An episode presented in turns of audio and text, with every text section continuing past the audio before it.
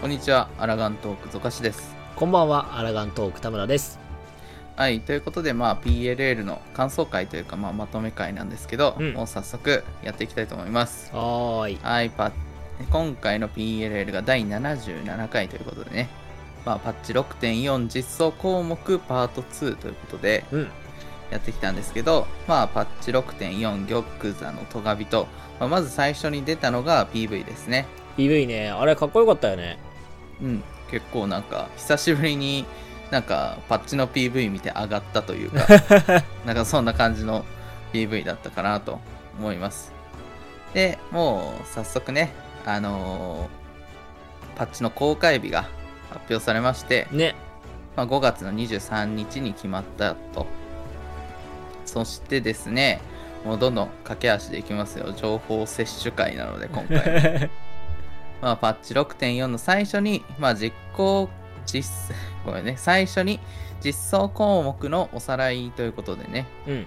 あの、パワポが出たんですけど、まあ、ざっくり、まあ、全部読み上げていきたいかなと思います。まず、新たなメインクエスト。まあ、これはいつも通りですね。その通り。で、その後に、タタルの大繁盛商店続うんうんうん編ということで、まあ、これ、ウェルリト戦役のやつをコンプリートしていないと、多分できないとだね。いうことだよね。うんうんうんまあ、ウェルリト戦役の掘り下げの部分があるんじゃないかなという感じで、で、次が帰ってきたヒルディブランド続編。うんこれはパッチ6.45での実装なんですけど、まあ、またローポリのヒルディがどうなるのかという あいつが大活躍するんじゃないかな。ね、そんな感じになってます。はい。で、その次がマンダビルウェポンの、まあ、続編。これも6.45ですね。まあ、ヒルディのね、関連の、あの、武器クエストなので、まあ、6.45。まあ、吉田曰く、なんか今回も緩いらしいので、うん。なんかね、その、うんひ日々のコンテンツをやってたら、いきますよ、みたいなぐらいのノリだったから。言ってたから、まあ、緩く、まあ、焦らずにやれたらいいんじゃないのかなと。で、その次がモーエンツール続編ですね。まあ、武器クエストと、まあ、手道具と副道具、うんうんうんうん手道具クエストってややつなのかな。まあ、クラフター用の、まあ、だね武器制作、道具制作コンテンツですね。で、その次が、まあ、新たなインスタンスダンジョンの追加があります。これは、えー精霊完結ハーム島。うん。なんかね、動物の国みたいな。なんかかわ、かわいいダンジョンだったよね、なんか。そうそう、なんかちょっとね、いい感じの雰囲気が、ちょっとね、可愛げのあるね感じの ID になっていると。で、新たな討滅戦、討伐討滅戦、うん。ゴルベーザの討滅戦と極ゴルベーザの討滅戦が出ますと。うんうんなんか難しいって言ってたね。なんかね、まあ、まあ、その、いつものノリでいくと、こう、なんつうの？一応のラスボス的な立ち位置のまあね感じの、ノリだから、うんうんうん。それなりのやっぱ難易度は、あれじゃない、あの、ウォーリアー・オブ・ライトぐらいの難易度はあるんじゃないかなとは思うよね。そうね、ありそうな感じがします。で、えー新たな現討滅戦。まあ、現鬼神ズルワン討滅戦と。まあ、これは、まあ、まあ、意外とみんな周回してないのかなっていう俺は俺は全然覚えてない。俺も全然覚えてない。じゃあ続いて、で新たなレイドダンジョン、バンマデンパンデモニウム天国編と、うんうん。パンデモニウム霊式天国編と。で、霊式に関してはパッチ6.4の1週間後に公開予定なので、えーっと、5月30日の実装になるそうです。まあ、吉田曰くね、あのーまあ、天国編ある意味、行月のフィナーレのアフター的なものまあなんか言ってもたね。あるかもっていう感じなので、まあ、6.0ラストから続くレイドへのストーリーがどうまとまって終わるのかっていうのを、うんうんうんまあ1週間ありますから霊式までまあゆっくりね、準備してもらって。そうそう、まあ、ゆっくりストーリーも楽しんでねやれたらいいんじゃないのかなと思います。で続いてですねバリアントアナザーダンジョン第2弾。これは6.45での実装なんですが、六根戦ということで、うん。まあ、今回もノーマルと異分と異分例式の3つの難易度がありますよと。うんうんまあ、順番は難しさ的にはノーマルが一番簡単、うん。異分がその次異分例式がその次っていう難易度ですね、であのーシラリハ水道未プレイでも挑戦可能っていうことなので、らしいまあ、ぜね。ひぜひね。あのアナザーダンジョンやってない方結構ね謎解きとかが面白いよね。なんかロアロアが好きな人は多分めちゃくちゃ楽しめる系だからね。うん。っていうことなのでまあぜひぜひ、まあ、6.45実装なんでプレイしていただければと、で続いてが、えーグレン編のコンテンツサポーターの対応ということで、まあ、グレンのうんうんうん。主にメインクエストで行く ID のコンテンツサポーターが対応しましたよという、うんうん対応しますよということですね。これあれだよね、PV 見た時の、あれああいつ帰ってくんのみたいな。そうそうそうそう、あれみたいな。ちょっと一瞬ゼノスが映って、ざわってなったざわってなった瞬間だよね。そうね。あ、吉田曰くですね。えっ、ー、とね、青蓮会はちょっと面白いかもしれないらしいです。ああ、なんか言ってたね。ね、これで残るはまあ 4.x うん。シリーズの、まあ、メインストーリーでいく ID がコンサポに対応すれば、まあ、全部一人でそうだね。メインストーリーのダンジョンは全部これうんで対応できるっていう風ならね。ね。はい、じゃあ続いてですね、ジョブ調整 PVE と PVP どっちもうんありますと。で、その後に PVP のアップデートもあります。フロントラインの調整もありますと。うん。で、その次がですね、青魔導士アップデートですね。これは6.45での実装なんですけど、まあ、レベル上限が解放されて、うんうんうん。えー今が70なので、レベル80になると。うんうんうん。で、その後ですね、まあ、普通にレベルも上がるので、それは新たな青魔法を習得できるようになるよと。だね。で、それに付随して、まあ、装備もね、専用装備も出てくると。うんうん。で、まあ、青魔のチャレンジコンテンツのマスクドカーニバルも新しい敵と新しいミッションみたいなのがうんうんうん追加されると。で、青魔同士ログにた、ログの対象コンテンツをまあ追加もありますよと。青魔同士もね、結構おもろいというか楽しいのよね。まあ、そのコツコツやる系だったり、あと、こう、コレクション要素みたいなものでもあるから、好きな人は好きだろうね、やっぱり。これは普通にね、面白いんですよ。じゃあ続いてね、えーオーシャンフィッシングのアップデート。まあ、新たな航路、クガネ方面へ行くということで。うん。でそれに続いて無人島開拓のアップデートもありますよと。で、えーこれで最後なんですけど、その他のアップデートで、まあ、新たなアラガントームストーンうん。新曲新曲ね。というのが追加される。神曲ではなく新曲ですね。で、学者のフェアリーの見た目変更ができるようになりますよと。うんうんうんでギアセットの最大数も100まで増えますよと。で、これはメインクエストの進行度関係なく、もう最初から100あるらしいので、うんうんうん。まあもう困らないでしょ。100もあればね。100もあれば、好きな、ね、ギアセットを大量に作れるだろうん。まあ困らないかなと。う。うんうんうん。で、えーネームプレートとチャットログにジョブのアイコン表示。これは本当に助かる。マジで助かる。細かいところに手が届く系ね。ね。で、その、まあ、かゆいところに手が届く系の、あの、アップデートその2なんですけど、マーケットボード出品一覧画面に手数料込みの合計価格を表示できるようになりますよと。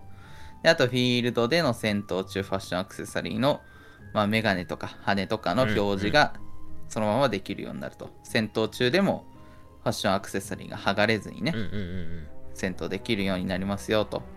で、宿屋で武具投影をするときの対象を拡大できますよと。うん。うんうんうん。まあ、宿屋の中に置いてある、まあ、ドレッサーとかから、まあ、そうだね。直接ね、キャラからアクセスして、ミラージュ、ミラージュなんだっけ、ドレッサーだっけ？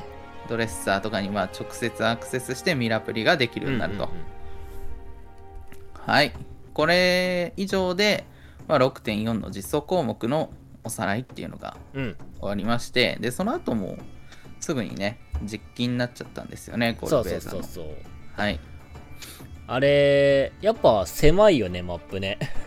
マップちょっとそうね、狭そうだし、まあ一応補足しておくと、ゴルベーザというのは、ファイナルファンタジー4のうん。ラスボスなのかな、あんまやったことはないんだけど、まあそうだそうだよ俺ら4を遊んでないからね。そう、なんか、俺らの知識ってそうディシディアのねね。知識だから。そうそうそう。まあでもしっかり後ろに黒竜いたし、みたいなね。まあでも最初はメテオ1個だったよなとね。ああ。そうそうそう。あいつ思あいつあいつが落とすメテオは2つやろみたいな。そうそう、ダブルメテオのはずなんだが、みたいなね。まあね、フィールドに柵もないし。まあ、お落下。まあ、落ちてたしな。まあ、落下も 落ちてたし。当然だよね。もうなんかビビらないよね。まあそうだね。なんか柵ある方が逆に違和感を覚えるからねもう俺ら。そうそうそう。映ってたのは新新版新ら新新透滅戦らしいから、うん、まあ普通のノーマルの方ですね。5区になれば範囲の予兆が見えなくなったりとかうん、そういったものがいろいろ出てくる出てくるだろうからまあね。言うても5区だからまあ23回ね、うんやればクリアできるんじゃないかなとは思うのでそうね。まあなんかでもむずいらしいけど、ななんか言ってまあたね、5区だからね。そうそうそうまあちょうどいい塩梅に楽しめるんじゃないのかなっていう感じですね。で次がパンデモニウムの実機が映ったわけですけど天国編の実機がコキュートスだね。ちなみにゾコシ何週間目標なの？次は次はまあ3、4ぐらいなんじゃないのかな。まあ、ささい3、4というかもう3やな。俺は3。3だよね16が出るからそうだよね3。3でクリアしたら困る。まあそうだねそう正直そんなね、やらないっていう選択肢もね、ちょっと考えたんだけど、うんうんうん今回はみたいなやらなかったら一生やらなそうな感じがするから。まあそうねそれはあるうん。まあであれだよねなんか天国編のそのうん。報酬？うん。のシステムがちょっと変わるじゃない？そうだね。あれはその霊式をよく行くゾカシにとってはどうなの？あの変更はあれはまあでも単純に交換レートが下がってるから、まあ個人的にはすごくグッドだと思います。でしかも3層で胴が落ちるんでしょ？そうみたいだね。なんかちょっとびっくりしたけど、まあありがたいのかなっていう。うんうんうんまあ実質ね、4層の難易度がこれで緩和されるわけだし。ああまあ確かに確かに IL がね上がりやすくなるわけだもんね、確かに、まあそうだね。まあ霊式のコンテンツなんでね、そんななんか正直難しさを求めてるコンテンツではないので、まあゾカシぐらいになるとなんていうのそうか。そうだね。結局、霊式って絶の準備のためのコンテンツとしか思えてない人だから、なるほどね。まあそうね、まあ、楽になるのはありがたいし、うんうんうんまあ俺は16が控えてるしっていうのでね。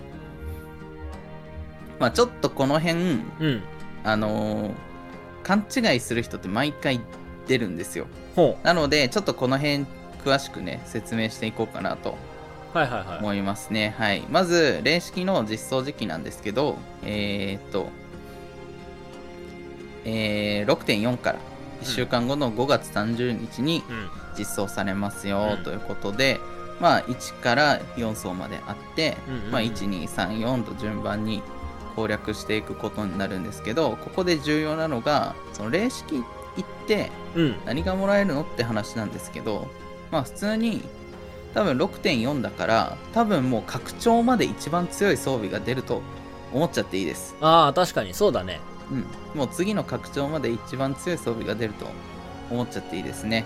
で、え1層がアクセサリー、うん2層が、えー頭と足と手出ますね。うんうんうん。で3層が今回から変更されて、えー銅と脚とうんうん。えーっと、そこにプラスアルファ、頭、手、足の3つのうちのどれかが出ますよといんんうん。感じなんですけど、で、4層が多分武器と、多分銅になるのかな？かな？ちょっとその辺よくわかんないけど、まだ実装されてないからわからないけど、まあ武器1個しか出ないなんてことは多分ないと思うので、んんんあの、多分武器と銅になるのかなと思います。で、ここからなんですけど、まあ、霊式に行って、その層をクリアすると、あの談笑というものが必ずね、まあ、本みたいなものが1冊絶対所持品に紛れ込むんですよ。うんうんうん。でその本を、まあ、3個とか6個とか使うと、うんうんうその層の好きな装備何でも1個取れるんですよ。そうだね。これが結構ね重要だったりするし、まあ、野良の人なんかねロットで勝たないと装備は取れないんですけどまあ談笑があることによって、まあ、3周行けば確実にうん、1 1個は個のやね。つは1個取れるよねっていうものになってきますね。で、今回から交換レートも、えー下がったんですよ。前は、えー銅を取るのに4層の談笑8冊だったんですけど、なかなかだね。なかなかだったんですけど、まあ、今回から3層の談笑6冊になったと。うんうんうんうん。で、さらにさらに4層の談笑は、まあ、他の層の談笑と1冊交換できるっていううんうんうん。感じなので、まあ、実質、まあ、4層をクリアしていれば好きなところの談笑1個分といううんうんうん。ことになるので、かなりなんか野良で行ってる人にとってはかなりいいアップデそうだねートなの。かなと確かに。調整なのかなと確か思うんですけどに確かに。そうだね。うん、まああの今回から霊式始めていくよって人はちょっとねこの辺のあのロットとかの話はちょっとね毎確か回やっぱなんていうの知らないっていう人も多いのでねあまあこういう PLL とかをしっかり見ないと確かに確かに。こう。わからないことではある難しいんだまあけどね、そうそうだね自自発的にこう情報を集めないとわからない部分の一つではまあ確かにあるっちゃあるよねやっぱり。あるのでそうですね。ちょっとこの辺でサクッとおさらいみたいな感じでうんうんうん。早足で説明しちゃったんですけど、まあそんな感じになってますので、まあ、今回から発令式の人とかは、まあ、ぜひぜひ、あのー取りやすくなったんだうんうんうなん。ぐらいな、取りやすくなったし、まあ、7.0次の拡張まで一番いい装備が手に入るんだって思って挑戦していただければなと。だって拡張の時の装備更新が一切ないもんねきっと。そうね。多分もうこれ以上高いアイテムレベルのものは拡張までは出てこないんじゃないかなと。そうそうそう。多分確実に出てこないと思います。そう拡張のメインストーリー終わるまでは多分出てこないはずだから、うん。多分余裕でストーリー攻略はいけると思うので行く人はね、はいコンプリート目指して頑張ってもらえたらなと。そうですね。頑張ってもらって。自分も16までには頑張るので。はい、さあそこは頑張ってもろて。はい、頑張ります。じゃあ続いて。次が、えー、アナザーバリアントアナザーダンジョン第2弾六根戦。はい。これも6.45実装なのでちょっと1ヶ月ぐらいうんうんうん。遅い実装になるのかな、まあこれは前回のやつと一緒でね、まはい。あシステムも基本的には一緒なんで、まあ今回はあいつだよね、うん。あのハンコック。ハンコックさんね。あいつと一緒に回るらしいけどはいはなんか和風でなんか結構景色も良かったよね今回。いね。前回がいいね。生地こう暗い中ずっと進んでたけど、そうね。普通に下水道とかね。そうそうそうそう。行ったりしてたからね。今回温泉とかもあったりしたから。なかなかねスクショそうそうスクショ映えしそうなところはいっぱいあったよね、システムに関してはあの前回の白リハ水道と全て一緒なので、うんうん。まあなんか予習がてらね行ったことない人は白リハ行ってみるのもありなんじゃないのか確かなとに確かに。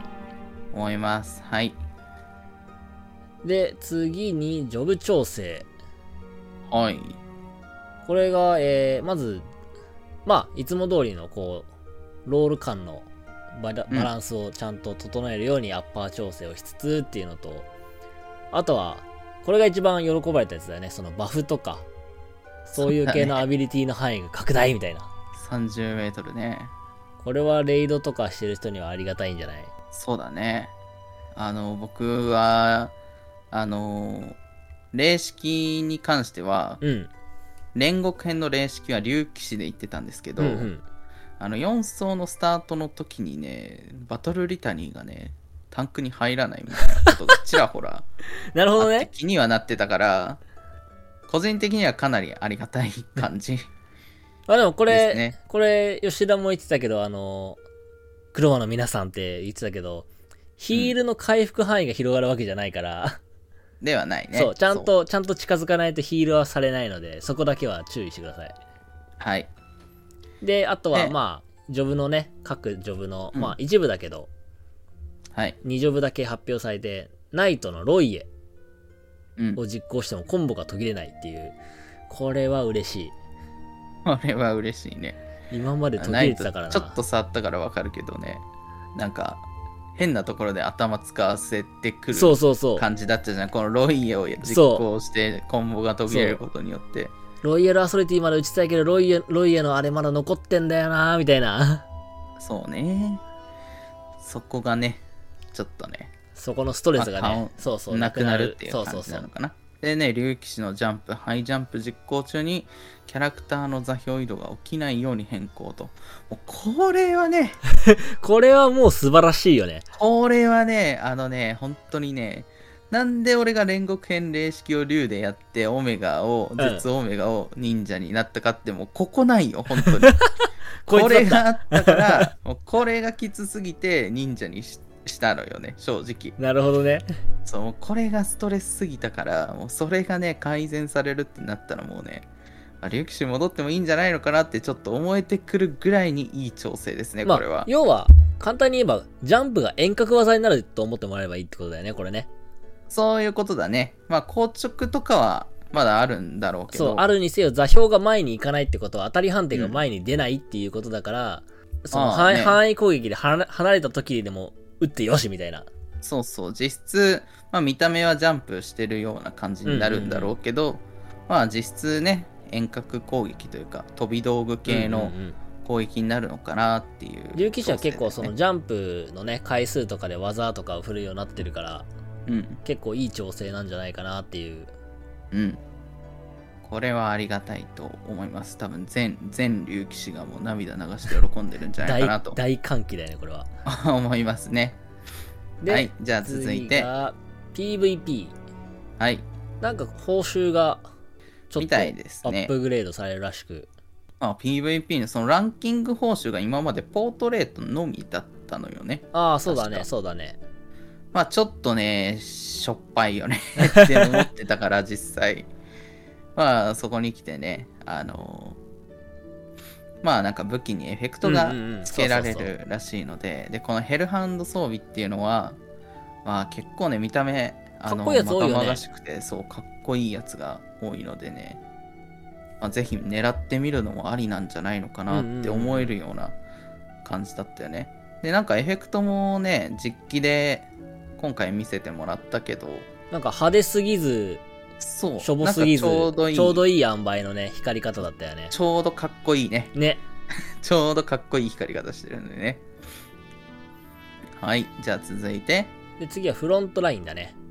はい、まずせ UI が専用 UI にも対応ということで、ね今までなんか既存の UI のところで頑張って表示してたけど、PV、フロントライン専用の UI ができるということで、まあ、はい視認性がね、良くなるんじゃないかなってうんいうう。んで、あとは、えっ、と、制圧戦か。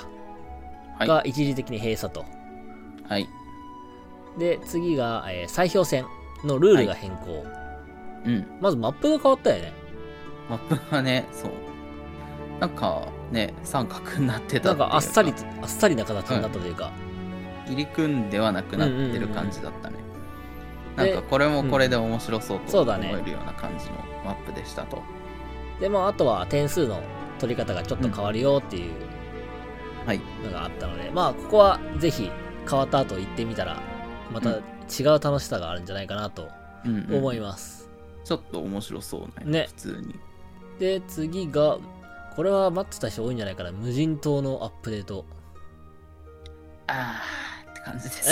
なんで、ないないないない。ないないない。なんか、もう無人島はなんかね、なんか使命感というかね、やらなきゃってなってくあるぐら。ーそれはいそれはわかるわかる。そう、しかも毎日コツコツっていうの苦手なんですよ、俺は。しかも生地コツコツしかできないからね、これね。そうなんよね。コツコツやるのが一番効率がいいんですよ、このコンテンツはっていうね。そうなんだよね。一気にガッていうのができないから。うん。まあいろいろ報酬が追加されたりね、今回一番やっぱでかいのは庭具がね、配置できるようになるから、より個性が出るんじゃないかなっていう。あのパッチのトレーラーのところの無人島出たところはもうすげえ良かったね。なんかすごい雰囲気あったよね。ちょっとリゾート地みたいなさ、ねねね。すごいいい感じの雰囲気になってて。おおとはなったね。まあ庭宮の設置の実機もやったのかな。うん設置の仕方がちょっといなんか今までのハウジングのやつとちょっと違うからそこうん。そこはね P, あの P レール多分切り抜き動画多分上がると思うのでそこら辺も見てもらえたらなと思います、はい。でじゃあその後があとはまあ、まあポロリの。ポロリ情報だよね。あのパラガントームストーンの、まあ、新曲のうんうん。武器はね、武器デザインコンテストの作品だったよっていうゾカシなんですけど。どれがはい好みに入った、俺ねあのねこれねいっぱいあるんだけど。うん。えーとまず文句か。あ門かっこよかったよねあれ。あれはちょっとかっこいいな普通に。でもララフェルだから俺は。ああ 映えないかもしれない。映えないかもしれない。映えんだよなあれが似合う種族は何だろうなって感じだよね、まあララフェル以外じゃないかな。いやあとは普通に侍とかもねあーそうそう。なんかこうあるようでなかったよね日本雑誌そうそうそう。なんかねいい感じだなと思ったのと。俺結構あの竜騎士の槍のデザイン好きなんだよねあれ。あーリュウさんもいいねこれ。あわかるわ。これよくない？これ旗ついてるやつやろ？そうこれかっこいいよな。わかるそうこれ。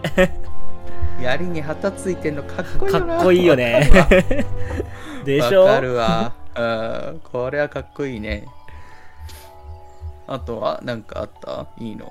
あとねあとなんだろう。こんまあ発想というのかな。あの戦士はおもろいなと思った。あー、ノコギリね。そうそうそうそうこれであのフェルクリーやったら楽しいんだろうなっていうのは思ったね。これいいよね、普通に。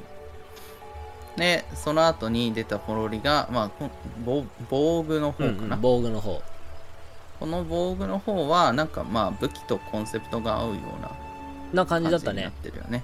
うん。で、その後が、次はパンデモニウムのポロリかな、があったんだけど、また今回もね、ちょっと特殊なエフェクトがなんかついてるよねつくみたいで、なんか綺麗だよね。なんかそうそうそうそうなんか前は燃えてたけどさ。確かになんか今回氷のエフェクトが飛んでる感じだよそうね。うん。クリスタルというなんかかちょっと中二感あって。ねこっちはこっちで別別の中二感があってはい。で、続いては無人島開拓の報酬装備なんですけど、まあ相変わらず、なんかアロハな感じのやつと、なんかちょっとスチームパンク系の感じだよね。なんかゾカして言ってたのはあれだよねブラッドボーンにありそうみたいなうん、なんかありそう。ブラッドボーンっぽいね感じ。あそこに返り血とかが飛んでたら、そのまま ブラッドボーンなんだけど。確ヤーナムヤーナムステップしないといや、アラムステップできそうな装備になるんだけど、まあ、無人島なんていうね、もうほのぼのコンテンツなんで、そんなことはありえないと。じゃあ続いて、新式装備のポロリなんか今回のあさ、新式装備なんかなんだろう。戦闘感がちょっと薄めで逆にいいよね。そうね、うん。なんか、今までと毛色が違うし、なんか逆に統一感がない感じだよね。うんうん他の、なんかジョブごとにコンセプトがマジでバラバラな感じがして、なんか、全体的ねにラフな感じでいいよねそうそう、ちょっと今回挑戦してるなっていう感じなんですけど、で俺とゾカシはちょっとメレーのやつがねぶっ刺さるっていうカーがね、ちょっといいよね。ねあれいいよねストライカーいいね、普通に。ストライカーと、あとキャスター。あキャスキャスター系はなんかあざといよねこれねあざといね、これ。こはねれ人気出ちゃう系だよねうん。まあなんかね、今回、なんか装備もやっぱね、毎度驚きがあるのも14のいいところなのかなっていう感じがしますね。で、続いて六根線の報酬装備が、まあ、めっちゃ、めっちゃ平安京平安っぽいような えエボシをかぶってるしみたいな そうそうそうそうそんな感じのあれになってますね。で、えー、あと青輪同士の武器に傘が出ると。開かないタイプのね開かないタイプの。まあいいんじゃない？普通に。まあまあ杖杖だしねうん杖だしいいと思いますね。じゃあ続いてですね、マウントですね。マウントのポロリがありまして、まあななんかちょっと可愛い系のベッドと、だ スーパールーパーとう、ん一つ目の提灯うんうんと、えーマンドラクイーンと、あと、この飛脚ウサギがね、飛脚ウサギだ走ってる姿好きだったな あれマジでこれ飛ぶのもったいないよね。走って移動したくなっちゃうね系のマウントだよね、これ。なんかあの走ってるモーション見るとちょっと面白いんだよな、本当に飛脚なるものって感じがしていいよね、こねれ。はい、じゃあ次、ミニオンですね。ミニオンはもう相変わらず可愛い系からなんか、もうおお前かみたいなのもあったりしてとてもね、そう、お猿さんと道具とね、あと、スチームパンクカワウソうんとニンニンケンと。ニンニン犬あざといねマジでニンニンケン、これはずるいよなず。るいわこれもう忍者メインの人は連れて歩くだろうなって感じするもんね。ねあからさまにもうこれはね、ずるい。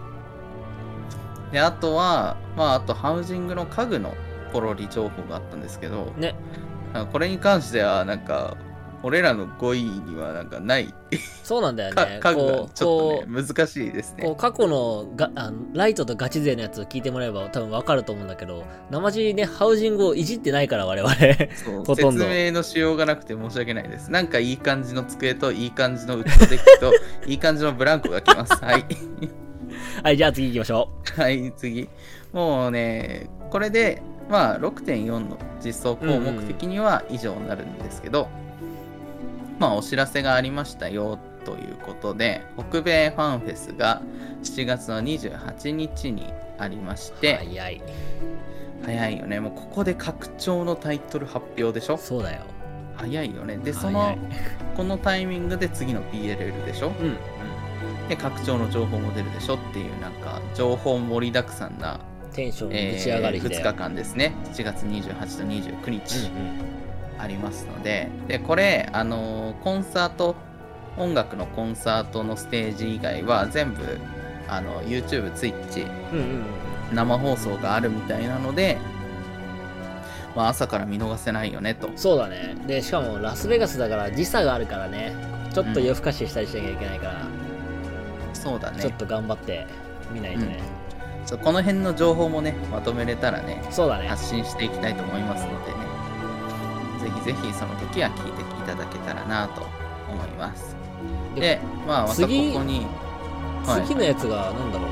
コロナだったからできなかったけどすごい久々だよねこのスペシャルバトルっていうのがそうだね。多分コロナ禍の影響でまあ現地に集まってのっていうのができなかったんだけど、まあリアルリアルに現地に集まってっていうことが解禁になったのでまあそこだけ限定のアスラ討滅戦がファンフェスでできますよっていう感じですね。でこれに関してはなんか本当に久しぶりだよね。ね。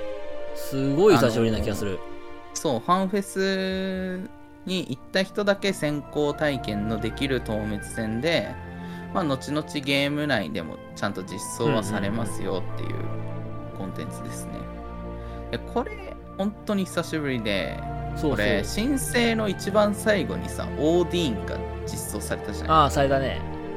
で、その、それもファンフェスの、ファンフェスでの先行体験があっての実装だったんだけど、まあこれと、それと似たような形で、もう本当に久しぶりに、行月のフィナーレになって、本当久しぶりに。ね。まあ多分ゲーム内での実装時期は、まあパッチ6.55ぐらいかな。ううんそんな気はする。そのぐらいになるんじゃないのかなと思います。で、さらにさらにお知らせで、えーパッチノート朗読会がありますよということで、まあ、5月23日の15時から、うん。あのメンテの間ですね。メンテしてる間、おともに、うんパッチ当日、おおじさん午後2人が3時からですね、おじさん2人がパッチノートをひたすら読むとひたすら読むよという回です。意外とポロリとか、ね、意外にあるよね。なんか意外とね、あの、いい情報があったりするのでね、見れる方はぜひ見といた方がいいんじゃないのかな。まあ、うんながらでもね、全然楽しいと思うので、見れる方は見た方がいいんじゃないのかなと。えーと、あともう一個がですね、えーイマースゲームパックファイナルファンタジー14エディションバージョン2.0アップデートがありまして、まあ、これは、あのー没入型オーディオってやつですね、うんいわゆる。うんあのーっていうあの AI がその耳の形をスキャンしてその耳にねちゃんと 3D 音響没入できる音響を AI が勝手にプログラミングして作ってくれるみたいなシステムらしいんですよ。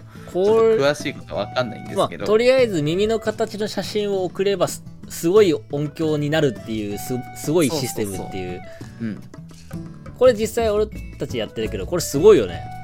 これね、あのーえーっといつ実装されたっけ？これ行月ぐらいじゃなかったっけ？かな？行月の時に実装されたんだけど俺もう速攻で買ったのよこれ。うんうんうん。めちゃめちゃ変わる。本当に。すげえ変わる。多分あれだよねそのそこまでいいサウンドシステムがない人ほど感じるよねきっとこの音源そう。あのね僕あのヘッドホンとか嫌いなタイプなんですよ、はいはいはい。嫌いなタイプだし結構 VC をすることが多いからスピーカーからあの音を出すっていうよりかは、まあうんうん。イヤホンとかから出してるんですけど、あの俺のね耳にねぴったり合うのがオーディオテクニカのね1000円のイヤホンなんですよ。これは多分ねオーディオテクニカさんが多分俺のために作ったとってぐらいね、なるほどね。なんかすごいいいんですよ。まあいろんなイヤホン試したんですけどね、うんうんうん。高いやつから安いやつからうんうんうん。まあいろいろ試したんですけど結局ね1000円のこのオーディオテクニカさんのね1000円のイヤホンが最強にいいということで、まあ1000円のイヤホンなんでやっぱ音質もね立体音響の再現なんてできないんですけど、うんうんうんこれを入れたらマジで立体音響になって ビビってます。正直めっちゃびっくりしました。まあっていうまあそれのぐらいねそうそうそう。まあ、それのね、アップデートがありますよということで、まあ、今まで使ってる人もより滑らかなうん。3D 音響が楽しめるようになるという感じですね。でで、フリートライアル、無料トライアルもそうそうそう。30日やってるので、まあ、ちょっとね、悩んでて、でも試してみたいって人はね、この時にね、6月22日までなんで、そううんうんうん。ぜひぜひね、はい、試してみたらいかがでしょう多かという。分これあれよ下手なサウンドバー買うよりこれ買った方がいいよ絶対。確実ですね。これ確か2000円ぐらいだったぐらいだった気がする。そんなね、まあやっぱね、サウンドバー買おうと思えばね、多分。数数万とかあのするからね。30分の1とか10分の1とか、それぐらいの、そうそうそう値段なので。そうそうそうそう。あのまあ、あんまり音にこだわりを持たずに、まあでも14の音はこだわりたいって人は、うんうんぜひね、買ってみてもいいんじゃないでしょうかといううんうん。ものでした。で、最後にですね、なんとなんと、ファイナルファンタジー16が、あの、6月22日に 発売しますよという告知がありまして、なんか急にゲストで「ファイナルファンタジー16」プロデューサーの吉田直樹さんが来たからねね、ちょっとびっくりしましたけど、びっくりはしないか。本人だもんな。まあ、そんなもんね、みんな知ってるよっていう話なんですけど、まあ、告知ということであったみたいです。なんかどうやら体験版もリリース予定らしいので、ね、まあ、これはみんなぜひね予約してうん、待とうじゃないかとはい。というところでですね、まあ、今回の PLL はこれで終わってしまったので、うんまあ、我々もこの辺でね、うんちょっと急ぎ収録しましたけど、まあ、ざっくりとおさらいできたんじゃないのかなと思いますので、今回はここまでにしておきたいと思います。お疲れ様でした。お疲れ様でした